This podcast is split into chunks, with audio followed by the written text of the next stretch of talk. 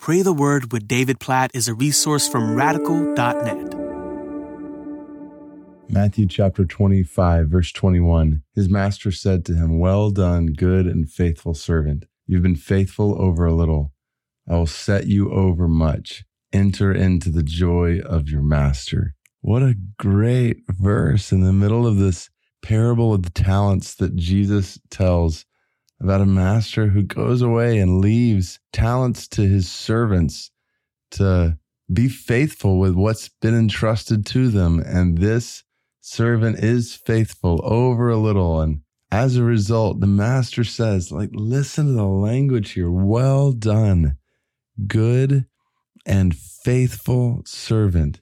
Enter into the joy of your master. What a great description of how we want to live our lives as followers of Jesus, as servants of God. Well done, good and faithful servant. This is what we live to hear our master Jesus say.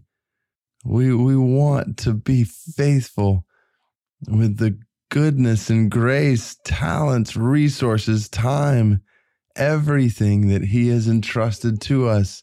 And when we do, there is joy to be found in relationship with Jesus, our Lord, our Master. I just want you to think about what this looks like today in your life, in my life. How can we live today in such a way that we lay our head on our pillow tonight and Jesus is saying, Well done, good and faithful servant. You were faithful with the opportunities, with the responsibilities, with the resources, including your time and your money and your attention.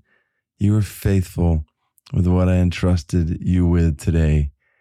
And in that, to lay your head on your pillow at night and experience the joy of your master, and then to rise the next day and to say, and all of this based on God's grace. That's part of the point of the parable is that we're being faithful with what's been entrusted to us. And just think about all the grace in your life when you wake up in the morning you've been entrusted with and say, God, by your grace, I want to be faithful.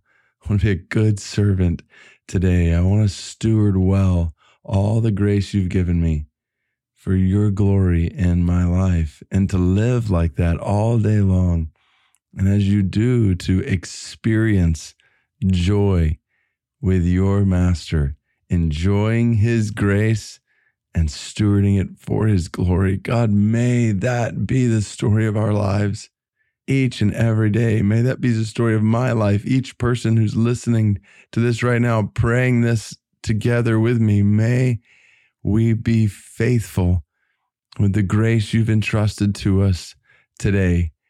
God, we pray that you would use our time, our energy, our attention, our affections, our resources, our money to glorify you today, to love you with all our heart and soul and mind and strength, and to love others as ourselves.